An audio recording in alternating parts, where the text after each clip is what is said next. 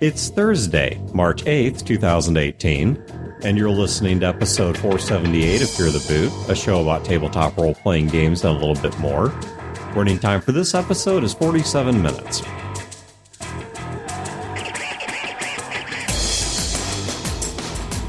Welcome to Fear the Boot. My name is Dan. This is Wayne. And my name's Chad.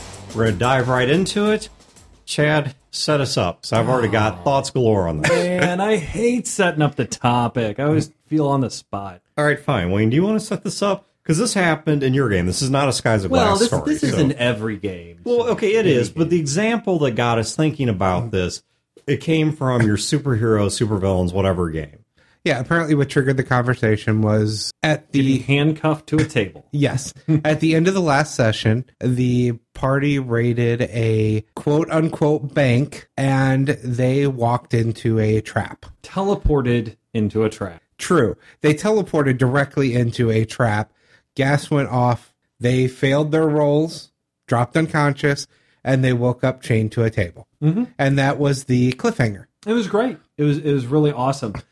Uh, Wayne did it very well, and it just got me thinking over the past couple of days about player agency. Yeah, it really, it actually surprised me that you guys thought of taking teleport and teleporting into it. Mm-hmm. You put yourself right in the trap that I didn't expect you to walk into, but by all means, yeah, It it is kind of uh, the mousetrap without cheese. They saved you a lot of work. You didn't have to worry that they might see it coming or yeah, fight off the guards or whatever the trap was going to be. They just yeah, put- they put teleported right into it. Yeah. Yeah, we were very clever.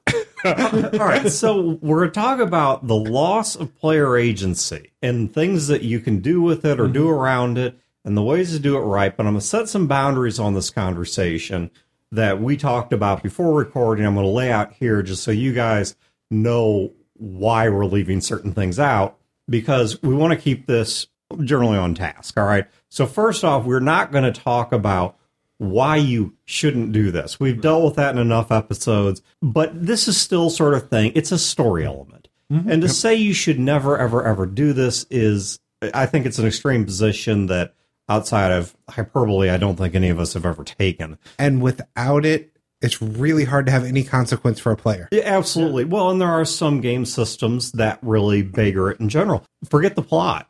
All right, which that's a big thing to put aside. for a moment, just forget the plot.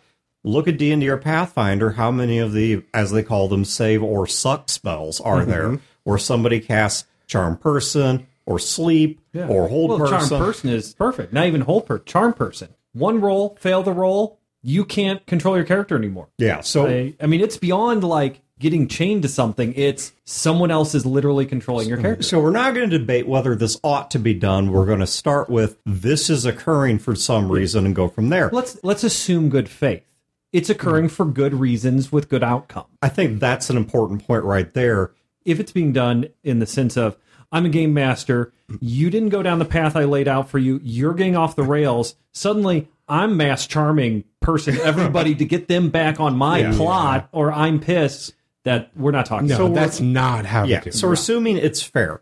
And the third thing is just because we don't want to get stuck up in this, this is another one we talked about in a prior episode, don't want to get caught here, is we're not going to deal with social coercion. Right. We are talking about something, and this could be physical incarceration, this could be a spell taking over your mind, but there is something far more mechanical than an issue of social coercion that is making your character do or not do something. And I think I came up with a way of defining this because one of the things we were talking about was that it's somewhat hard to describe what it means to take away player agency because players, in a sense, never have full agency. You cannot do anything and everything you want. There is always something in the rules, in the setting, or in the situation that is going to confine what you can do. And so I think the way that I'm going to define this is taking away an option that would otherwise be there and the players, for whatever reason, want to pursue. All right, for example, right now I'm perfectly content to be in my house. Mm-hmm. I ha- I'm not attempting to escape it. But if Carla came downstairs right now and said, Dan, there's a bunch of strange people barricading our doors and we can't get out of our house, guess what my number one priority is going to be? Figure out a way to get out of this house, you know, and Mm-hmm. Yep. probably have a good excuse for my lawyer too. but the point being, you know, that's that's what we're talking about. Think about like an escape room. The ones that you go and you work out the puzzle and try to get out. We know from the start we're not genuinely locked in there. There's a release on the door, there's a panic button you can hit, there's people watching you by camera. You're not literally locked in there. At least around here, fire codes don't allow them to do that. So if you leave, you lose the game, but you're not actually trapped in there. But can you imagine the tenor that that game would take if something happened where you actually were locked in there? Where for real. And that's what a role playing game is. yeah, you you, You know? you hear something go on outside the room, you hear gunshots and the door clicks, and suddenly for real you're stuck in this room. Well, all of a sudden, what do you want more than anything else? You don't want that control back, right? Mm-hmm. And that's what we're talking about here is this moment where the player characters or the players realize some amount of control they previously had is gone. Mm-hmm. You hit on something that I've thought of as a game idea before. The escape room. I thought that would be the perfect setup for a zombie apocalypse game. You're trapped in there an hour, and the zombie apocalypse starts while you're out, and you reach the end of the hour and come out, and I think it'd be a great apocalypse is there. for any sort of game. Like just build it into the premise of the game. Because one of the escape rooms we did, the one that we did like as a group of hosts, was about Did an you say a group of hoes? I did. Exactly. I did not all say group of hosts. No. I totally said as a group of hoes. Mm-hmm. But while we were street walking, and the one we did was about a nuclear launch. Right. And so you could set up a role playing game that takes place for your you're in an escape room. Well, what if you get so good with you and your crew at escape rooms that you just blow through them to where to challenge yourself, you have to be in character? like it's not part of the escape room experience you're paying for. You come in and you know we're the president and you know there's a nuclear launch. We have to figure this out. It's like okay, you're the president, Dan, and Wayne, you're the vice president, and we. That's a wonderfully terrible idea. Well, I don't know. I played the president for a few moments there at the end when they were taking the picture. The pictures, yeah, you're giving the, the They're right like, phone. The yeah, we need you to look up and smile. I'm like, I'm on the phone with Batman right now. Right. Nobody's smiling except the Joker. If I'm on the phone with Batman as the president, this situation isn't funny anymore. Like, so you guys just tried to drop an atomic bomb on us. Why? That's the premise of your game. Why would I be smiling? This is right. this is not a happy occasion for anybody. Once again, except the Joker. He's smiling. Right. If you want him in here, you should have gotten him. All right. But so this came up in your game where your, your superhero, supervillains, Right. necessary evil, whatever the hell it is you're running. And this is something that I think you can see come up in just about any game where situation or monster powers or whatever come to bear on the characters. And I think, and we already talked about this, but I'm going to loop back to it because I think it deserves underlining. Is I think it has to, at least to the player, seem fair hmm. and seem purposeful. It has to feel like this isn't capricious. You're not simply taking things away because they got off your rails or they're not following your story or they annoyed or agitated or hurt your precious NPC that you love more than the PCs. This isn't some kind of punishment. You didn't just declare that it happened. They had some uh, saving throw or whatever it is that the rule system says they deserve. They got some amount of fairness to it. Some kind of they can see how we got here right. or at least understand the story purposes of why they're there. So, how important is it to give the role? In this sense, we're talking about a game master taking agency away from players. How can a game master guarantee that happens? Like, if we say, I have a plot, I need the characters to get captured, that means taking agency away from them. How much should I give them roles? Is it acceptable not to give them roles? Can I just come in and say, okay, gas goes, you walked in, there's a cliffhanger. Because in this case, it wasn't a foregone conclusion. Yeah. One of the characters had super sorcery and gave herself teleport. If mm-hmm. she made her roll, she could have teleported out. Yeah. It was not at all a foregone conclusion. Mm. But I can see in a lot of cases if where you want to do a big reveal where you want that to be your big cliffhanger. Yeah. So how do you do that? How how do you, as a game master, guarantee taking agency away from a player I don't know. but not be a dick about it. Yeah, I don't know that it has to be roles. Now, many systems or situations will obviously have roles built into them. So let's go back to the save or suck spells in D and D. There's a reason they're called save or suck, not mm-hmm. suck. All right, so you do mm-hmm. usually get some kind of a saving throw in there, even if it's a difficult one or whatever. And so sometimes the system will give it to you, obviously. There's other times where I think the situation makes it fairly obvious that the player has a route of action. Mm-hmm. Let's say they're walking through a dungeon and a trap falls on them. Eh, the trap specifically is like a cage, and the cage has a locked door. Well, if they've got a lockpick skill, reasonably they should be allowed to use it. If those bars are bendable or mm-hmm. that trap's liftable Yeah. and you have an incredibly strong character, well, then there you go. You know, you the situation gives an obvious route of escape. Now, game masters can lay the road ahead of the truck and say, "Well, I know that they're going to try to pick the lock, so now I'm going to magically seal it." Yeah. And I know they're going to try to bend the bars, so now instead of when a steel, game- they're made out of unobtainium. And to me, that is the dick Yeah. move. When, when the game master starts layering like that, it rapidly becomes obvious to the player. I think that one of the keys here is that the game master hides certain things. You know, they, they, don't make it obvious that they are making this an escape proof escape room, right? That they they don't want you to escape because of their plot, but is it important to give the players a sense that they can escape? Is it important to give them an out? I think it's at least important to give them a sense that they understand how they got there. Hmm. To feel like they had control and the loss of control is the result of control. Okay, let me give an example. We just talked about dice, but let me do one that doesn't involve dice. Let's say that you're walking down a corridor, nice little dungeon crawl, and there at the end of one little side tunnel is the too good to be true treasure. You know, mm-hmm. it's just there is the golden idol. There and some dumbass walks down that hall and first step into it, magic trap goes off for whatever reason. There's no save on this, or they don't have the abilities to counter it, or I don't know. Imagine whatever situation you want, and they're done in. Right, they're done in. Mm-hmm. But I think that most people, reasonable people, could see how they got themselves in Yeah. that situation. It's like, come on, you really thought the mm-hmm. treasure was just going to be sitting there, third room into the dungeon, Right. that easy to get on a table by itself. I mean, what's the counter argument to that? Come on, Dan. You know I don't have any self control. I mean, it's like uh, that's a you problem. Using another example, both of the Skies of Glass campaigns that I've played in, we've ended up prisoners of the Ist. In both of those cases, it was our actions that led us to those situations. But at that point, when you're a prisoner, you are limited. You Well, and he, here's something that I I was thinking about too. With you know, well, do you give them a role or do you make it really obvious that they shouldn't do this or or whatever? My thought is it's about how you handle it after the event.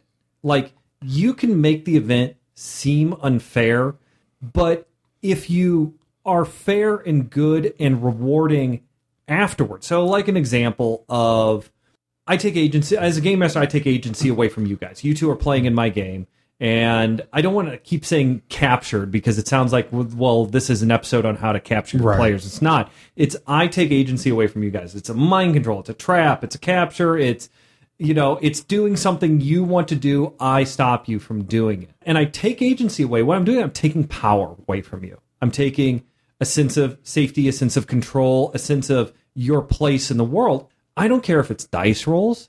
I don't care if it's good for the plot. I don't care if it's even your actions. There is a piece of you as a human being that is at best disappointed because something was taken from you. Not like my money or my car or my house, something deep in you. Again, safety, confidence, your place in the world, your agency, your self, your your sense of control. So, as a game master, it's a transaction. I have to do something to put that back. And I don't think that giving agency back is enough. I don't think capturing you, putting you in a cell, and then the guard falls asleep so you can reach over and grab the key is enough. That's stupid. Hmm. It has to be something more. It has to be something that get there's this term like give you your stick back. You know, it it, it gives you that that confidence. It, it it gives you a little bit more back. So that you, when you think about it, when you think about the story after the games are over and you think back on it, man, that was a really good game. You don't think about, man, that really sucked when he took that away, but man, wasn't that awesome when we got away, when we escaped, when we did the thing. You've mentioned mind control a few times. One thing I've seen that I think really helps with this when it mm-hmm. comes to mind control, if the mind control is turning someone against the party, let them play it. Mm-hmm. I've seen that in a couple of games where it's almost always Pat is who it's been. Pat's character would be controlled or mm-hmm. turned, and then the GM, whether I think I've seen Dan do it, I've done it, I think I mm-hmm. saw you do it once even, because he really enjoyed doing that. Where you give that, mm-hmm. you know, okay, you are mind controlled. You are now against the party. Here's your note card of what your new goal is, and let them because you are taking the agency Yeah, away. They don't have the choice, but they get to play out how they do it, and they get to be a part of it. You're taking the agency away, yet you're giving them something else, something a little bit bigger. You're giving them a little bit of power. You're, you you didn't really take away their agency. You actually made them more awesome. You just changed, you know, the mask that they were wearing. But the rest of the party gets to come together and rescue them. Yeah, a more recent example. This Skies of Glass game. When Modamar and I had super rabies, Oh, and yeah. Dan would hand us notes of what we mm-hmm. saw and what we thought. Never felt like agency was being taken away because he gave us what we saw and thought, but then it was up to us to play it out. We still had felt like we had control. Mm-hmm. I actually inverted that on a, a point or two where I didn't tell you guys. I told Chad and Brodor that what's about to occur is not actually happening and then hmm. narrated events.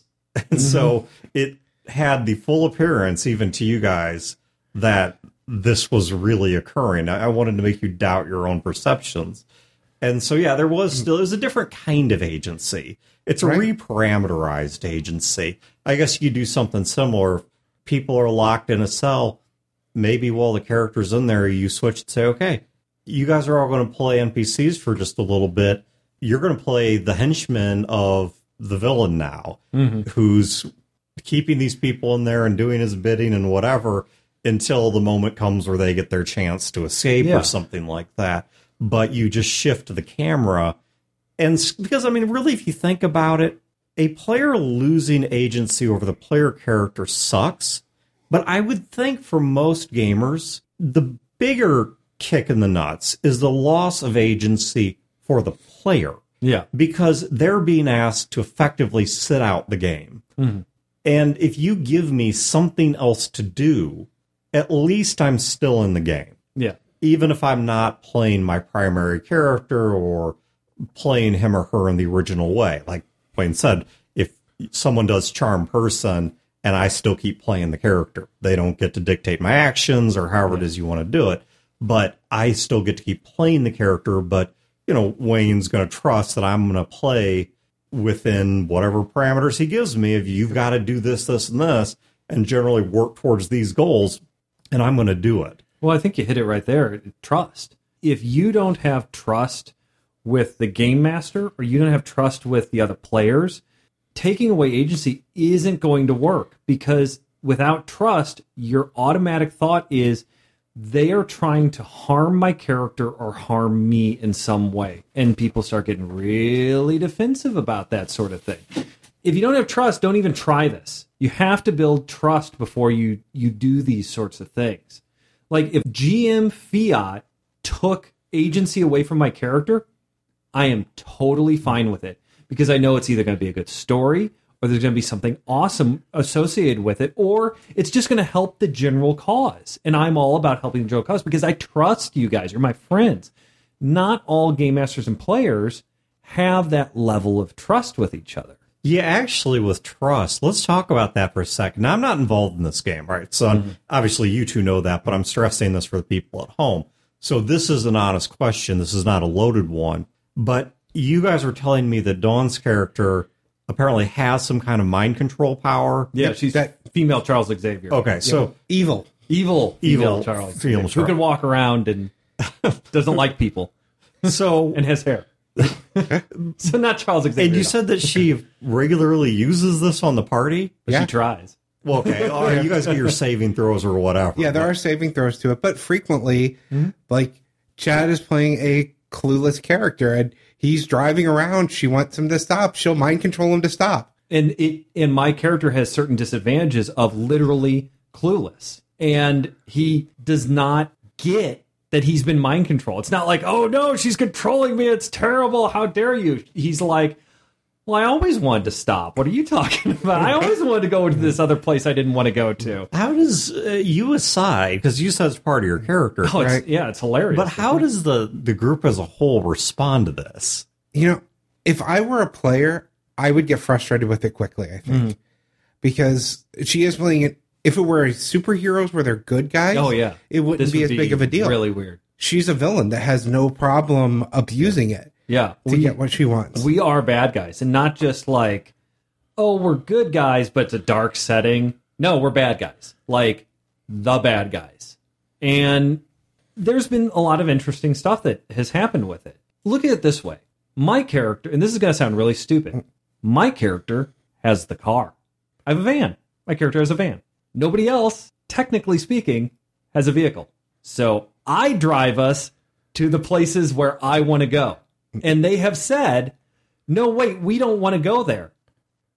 So i just drive there. Guess what i've just done? I've taken agency away from them. Unless they want to leap out of a speeding van Or mind control? Or mind- or mind control. control me or convince me otherwise then and so obviously having control of the steering wheel is not quite the same as you know using a superpower to mind control person. You know it's still within the ballpark i think sure. Well, I think it is because especially because we're bad guys I can think of other role playing situations like that where people are doing a plan and planning goes on a bit too long and somebody I won't say Chad's name gets a little bit anxious Yeah. and just pops off a shot and gets the party started. right And okay, here comes the tidal wave of uh, you know i'm not being guards a dick i'm i'm a doer but I mean, it does in its own way take Absolutely. You know, you've taken us a part of agency away from these people. Because I remember now, this is going way back. I mean, this is twenty years back. Because I remember way back in that group in Paul's basement, which Chad, both you, me, and Dawn were all a part of.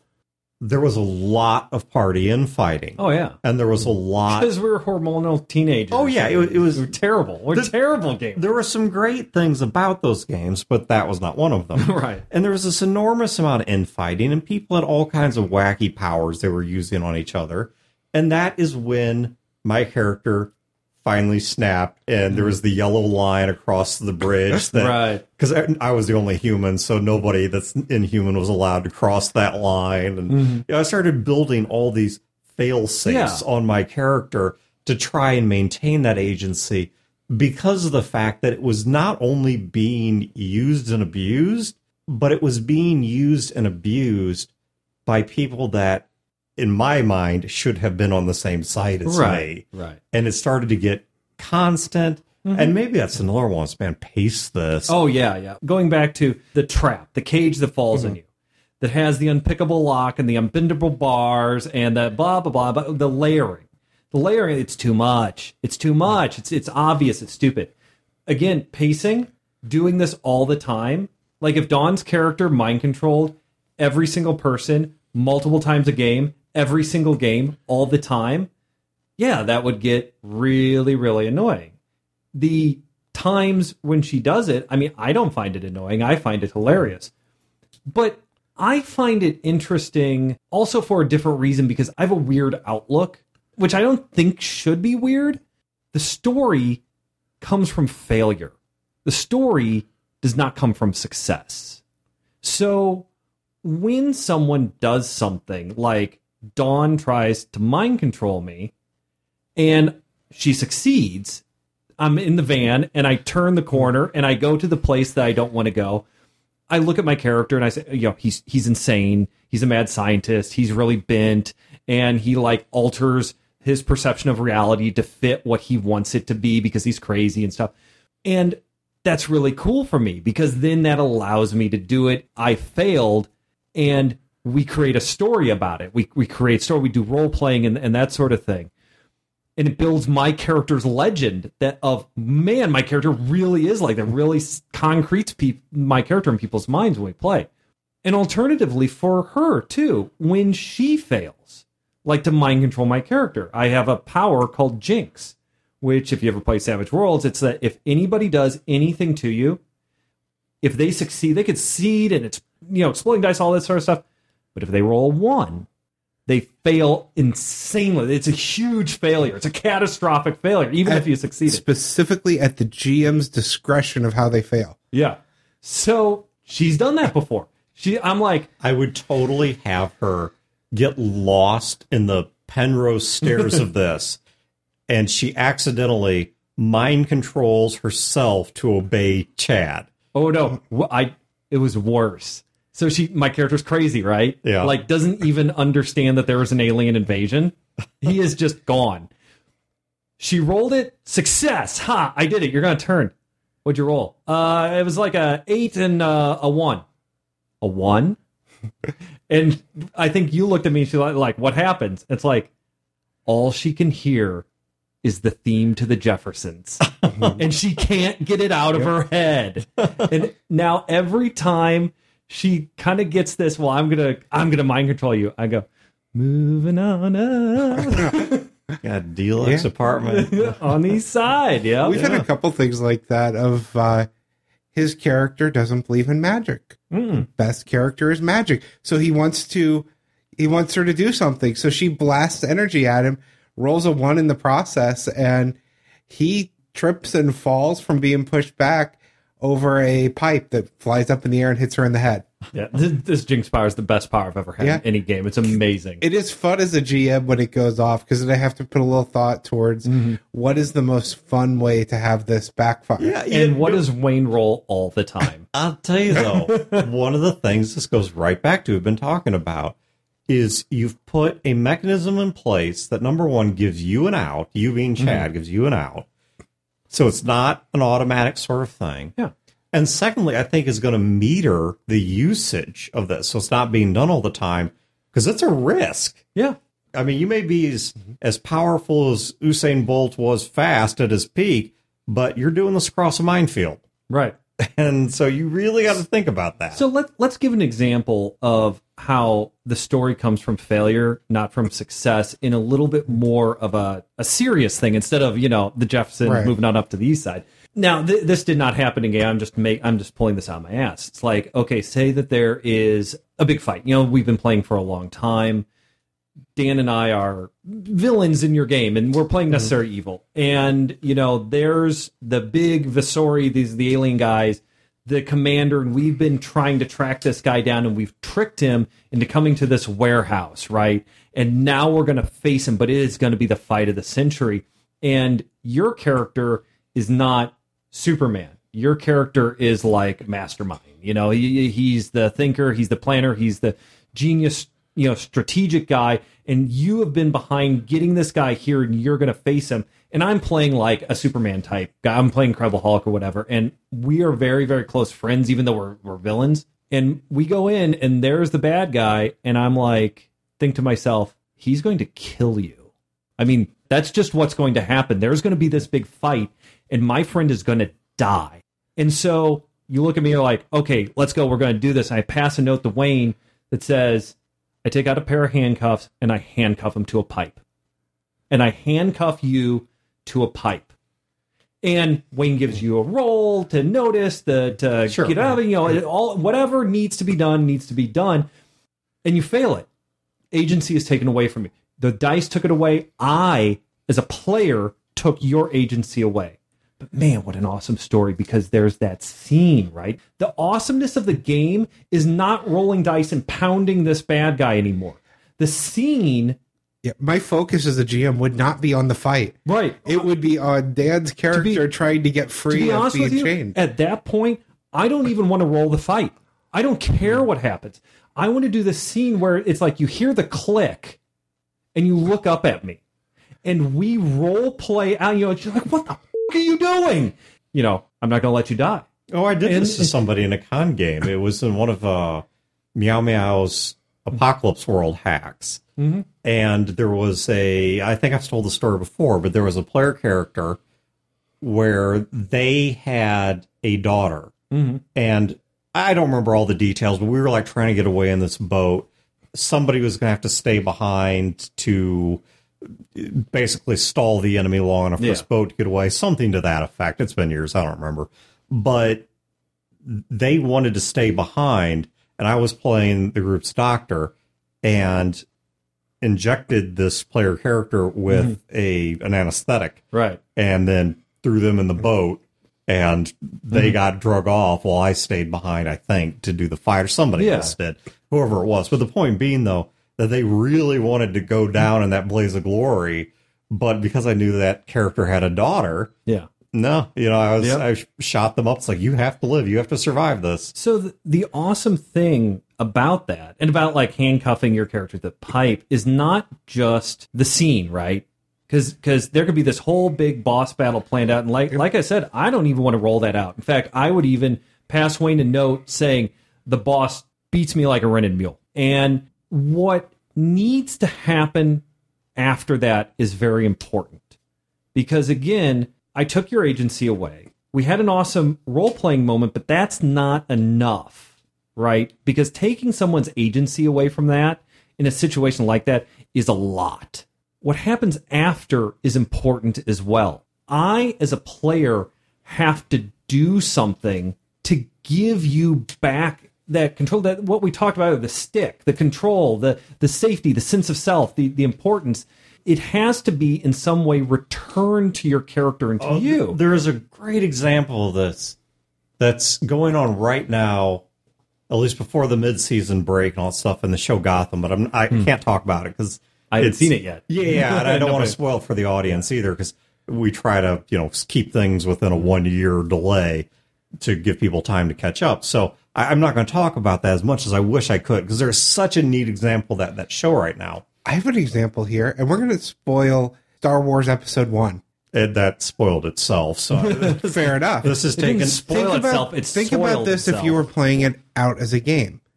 You get to the battle with Qui Gon and Darth Maul, Okay, so one of And- the good parts of the movie. and Obi Wan is stuck behind the force field watching Oh, this yeah. battle happen. What do you do? He has, I meditate. yeah, he has no agency, no ability to do anything. He has to sit there, watch the fight happen. But- what gets given back to him? He then gets the fight, and he gets the win. Yeah. and think about that scene again N- well don't think about it too much the movie was horrible but think about that scene But that was a good scene That's a from the movie. scene. Well, yeah. I have What a I Lego l- kit of that scene. what I loved about that scene, even though I hated the movie, is that that scene encapsulated all three of those characters. Yeah. Remember how we were saying earlier too? It's like when you fail, you know, the story comes uh, the the story comes from failure, not from success. The most character development of that movie occurred Yeah. when you saw what was Darth Maul doing? Seething, pacing, angry. What was Obi Wan doing at that point in his life? He was confused. He was worried. He was trying to figure out what to do. He was young. What did Qui Gon Jinn do?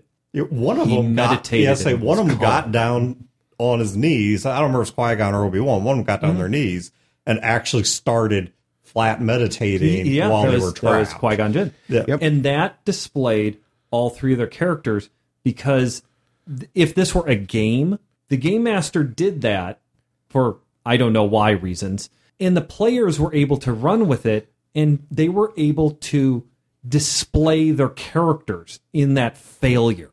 Right? It doesn't always have to be action. It doesn't always have to be success. It doesn't always have to be go go go. So you were talking earlier about sort of a buyback. Yeah. That taking away someone's agency is like withdrawing from a bank. Yes. And so when you go back, you don't want to just put the dollar that you took out, mm-hmm. which would be letting them out of the cell or whatever, but give them some kind of a payoff purely for the sake of the emotional investment that they feel better about what happened. if Chad's character in this game, where we ended with him chained to a uh, an interrogation table, if he doesn't get something out of that, I would expect him to be disappointed. Well, So, let me, well- I got a great example of this. Well, let me give you the, let me give you the metaphor real quick here Okay. to, to kind of cement this in people's mind. Think of it as a transaction, like a bank, right?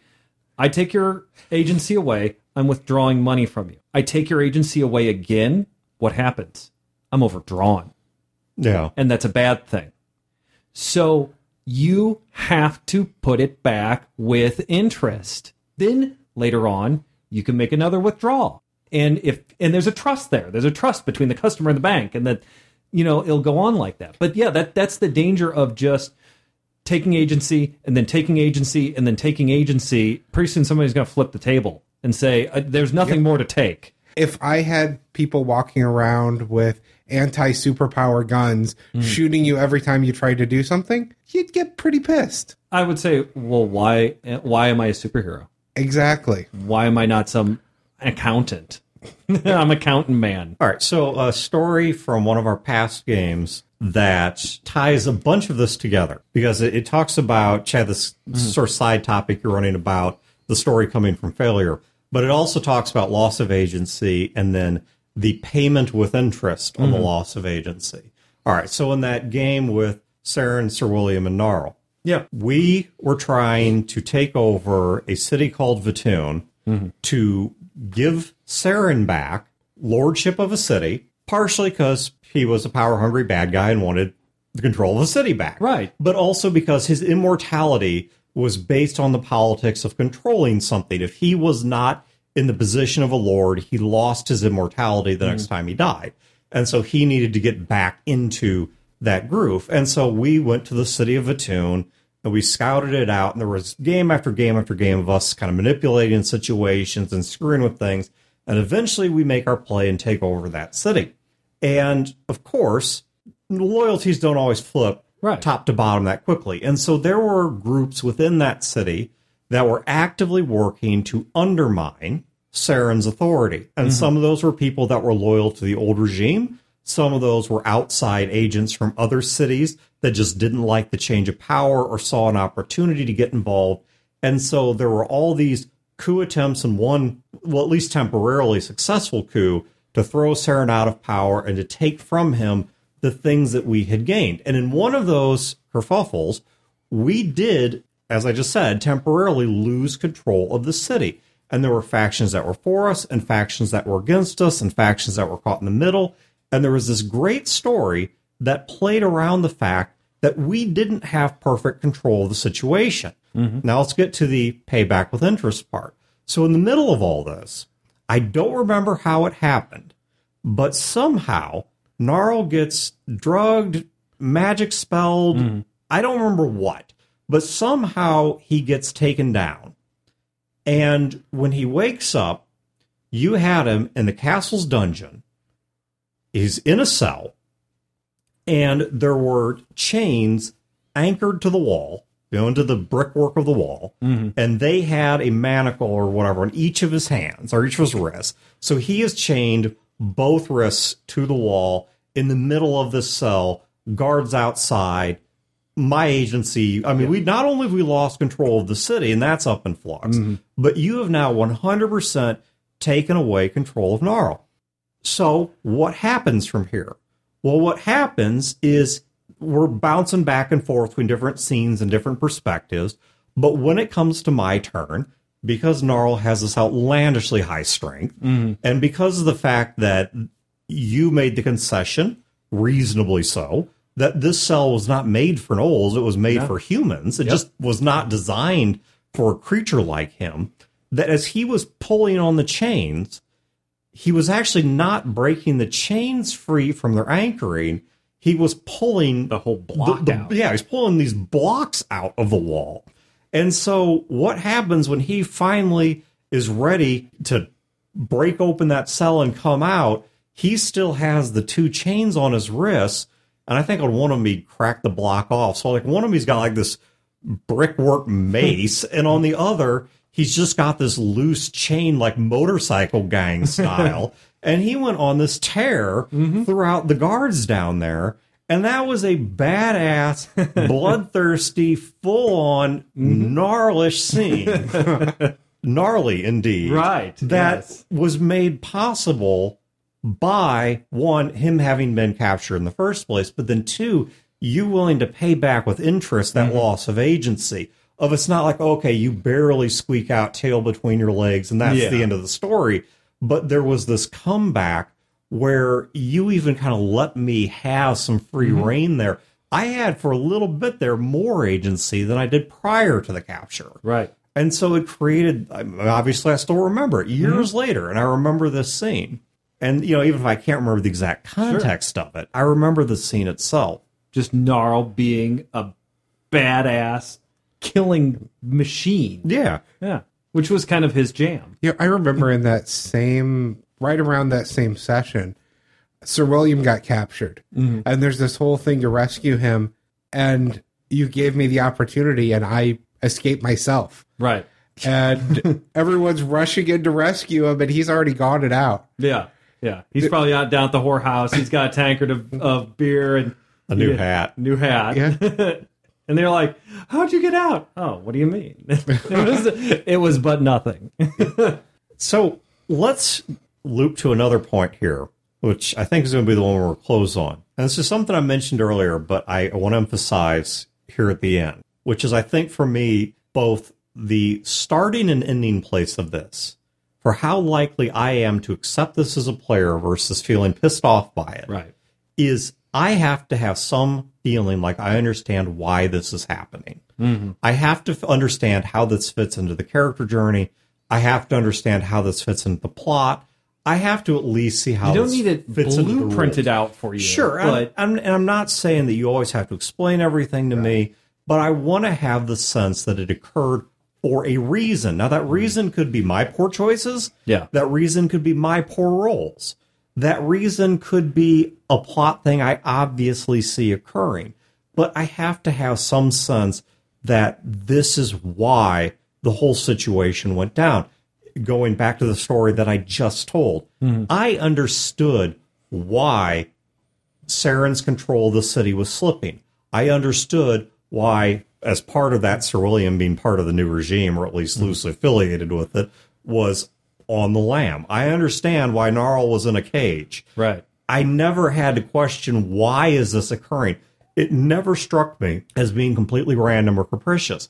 Even if I didn't have the full picture, what would have happened plot wise mm-hmm. if Saren never got control of that city back? Right. What would have happened if I had bombed those strength rolls and Gnarl had not mm-hmm. pulled those chains and bricks loose? Where did that go? I didn't know. I mean, what what did you have in mind? Were you just going to tell me no? You don't even get a roll. I mean, you Why could don't, have. why don't you just turn your character sheet over and maybe go get us some beers, darling, while we play the real game? Yeah, Yeah, I, that is not what you want to do as a game master. And so I just have to have some sense. I have to mm-hmm. have some understanding of how we got here. I get the game occurs in a little bit of a fog. Yeah. Like you said, I don't need a blueprint. Mm. But I don't want to just wake up and I'm in prison and I have no sense why you as a game master are doing this to me. Mm-hmm. I have no sense of how this occurred. I have no sense of where we're going from here. Well, and there are a lot of game masters that will do that as the start of a session. You wake up in a, in a prison. Mm-hmm. Something happened between sessions, and you wake up in a prison. I've heard it on actual plays. I've heard stories about it. If you trust your game master, that can still Yeah. work out well. And they don't do it all the time. right. Yeah. Yeah, if you don't though, or and like at a con game where mm-hmm. I don't have that same level of Yeah. trust in a GM, I might be more annoyed by something that would happen in a regular gaming session that wouldn't bother me. We also don't have the same amount of time in a con game. True. And once again, that's I think what's really the issue is more than the loss to control the character, which I do think does matter. It's the loss of the player's own agency. You take me into a con game and you throw my character into a cell for an hour and a half of a three or oh, four hour game right. slot. The hell's wrong with you? Yeah. Th- this happened to me. It was not at a Fear the Con, but it did happen to me at a con game not here. I, I, I don't think it even involved any booters outside of one or two people that were also players. But mm, that happened to me in a GURPS game, which maybe that was my first mistake.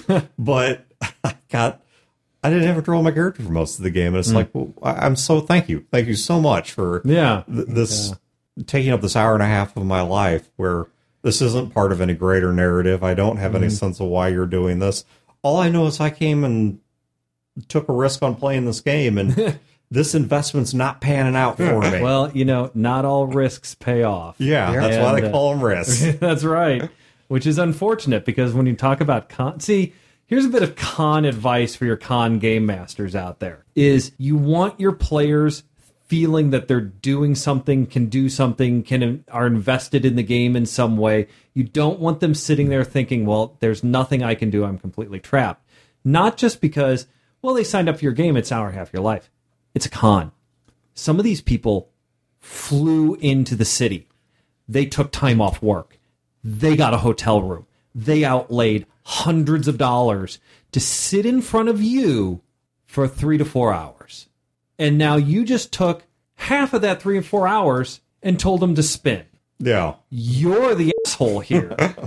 Don't be the asshole. Be the awesome guy. Like me or Wayne. Oh, And- thanks. Just not Brodor. No, no, no, never Brodor. Oh, God, no. he's out of agency, which is why he's not even on the show. He's stuck at work. Nah, it's just a game shop. They just play up there. They don't. Do That's right. There's no real work. All he does is jack around there. Yep. So, yeah, listen to our the interviews. If you guys want to hear first time Brodor was on the show, we did a two part interview with them Mm-hmm. about the retail aspect. I think that was one of the things he did a whole bender on was people who don't think that they, think just play games. Yeah, that they don't Yeah. actually work at a game store. They Yeah. just jack around the whole time. Oh, sure. Running a Pokemon tournament with 50 kids is just sitting around playing cards. Yeah. Uh, no, it's not. So anyway, I guess we're going to cut this one off. So thank you guys for tuning in. Have a great week and great games, and we will catch you next time. See ya. This has been a production of Fear the Boot, copyright 2018. Listeners are free to use this episode in any non-commercial endeavor so long as credit is provided to feartheboot.com. You can find previous episodes and other resources at feartheboot.com.